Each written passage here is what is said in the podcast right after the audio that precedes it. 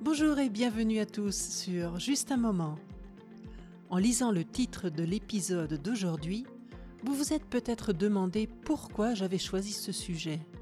Quel est le lien entre des pêcheurs d'Islande et la langue française ou la France? Il y en a un, vous allez voir. Mais avant de commencer, je voudrais attirer votre attention sur une nouveauté sur mon site pour ceux qui ne veulent pas ou pas encore devenir membre. Dès maintenant, vous pouvez télécharger un dossier pour chaque épisode contenant la transcription, le vocabulaire et une activité. Rendez-vous donc à la page boutique de justunmoment.ch. Il y a quelque temps, je suis tombée sur une photo publiée sur Instagram qui représentait le port d'une petite commune située à l'est de l'Islande. La particularité de cette commune est que les noms des rues sont écrits en islandais, rien de plus normal, mais aussi en français. Pourquoi en français? J'ai essayé de me remémorer les possibles liens entre la France et l'Islande. Non, je ne voyais vraiment pas. Et puis, je me suis souvenu d'un livre qui se trouvait dans la bibliothèque chez mes grands-parents en France. Ce livre était intitulé Pêcheur d'Islande de Pierre Loti. J'avais toujours trouvé ce titre un peu bizarre. Il me faisait penser à un documentaire plutôt qu'à un roman.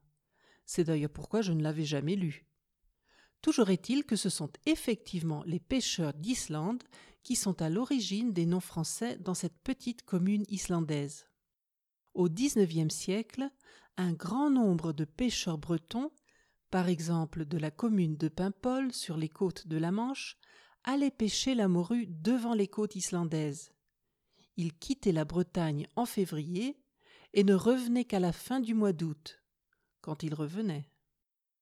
Durant ces longs mois à bord d'un petit bateau de pêche, les marins travaillaient dur. Certains tombaient malades, étaient victimes d'accidents ou faisaient naufrage. Alors il fallait s'occuper d'eux en Islande. Et c'est donc dans une petite ville à l'est de l'Islande que les marins se faisaient soigner. Comme ils étaient tellement nombreux, on a même construit un hôpital spécialement pour ces marins français. Et un peu en dehors du centre se trouve le cimetière, où reposent ceux qui n'allaient plus jamais retrouver leur pays.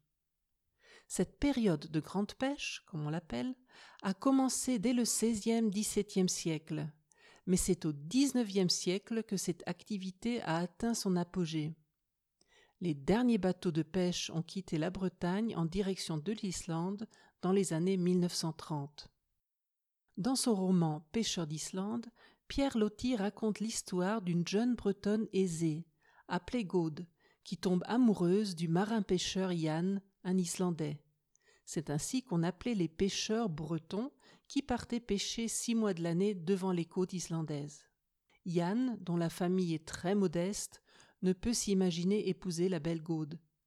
Quand ses collègues sur le bateau lui demandent quand il va enfin se décider à se marier, il a déjà 25-26 ans, il leur répond Moi, un de ces jours, oui, je ferai mes noces, mais avec aucune des filles du pays.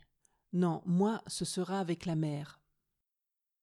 Ce n'est qu'au bout de trois ans qu'il avoue enfin son amour à Gaude et la demande en mariage. Entre-temps, le père de Gaude avait perdu sa fortune et était mort peu après. Gaude était devenu pauvre. Il n'y avait donc plus de disparité sociale entre eux. Finalement, ils se marient et profitent de six jours qui leur restent avant que Yann ne retourne en mer, jusqu'à l'automne. Les mois passent, et à la fin du mois d'août, Yann et son bateau ne sont toujours pas rentrés.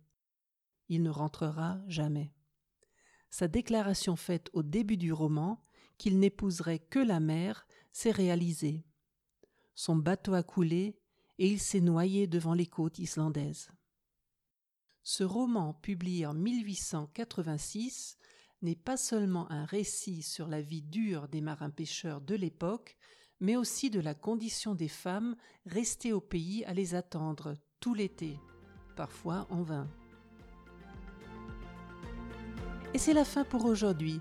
Le prochain épisode sera diffusé le 20 mars. D'ici là, retrouvez les transcriptions, le vocabulaire expliqué et des activités sur justunmoment.ch. Et n'oubliez pas de rejoindre toute l'équipe de Podart Podcast sur Instagram et Facebook. À bientôt pour un autre moment ensemble.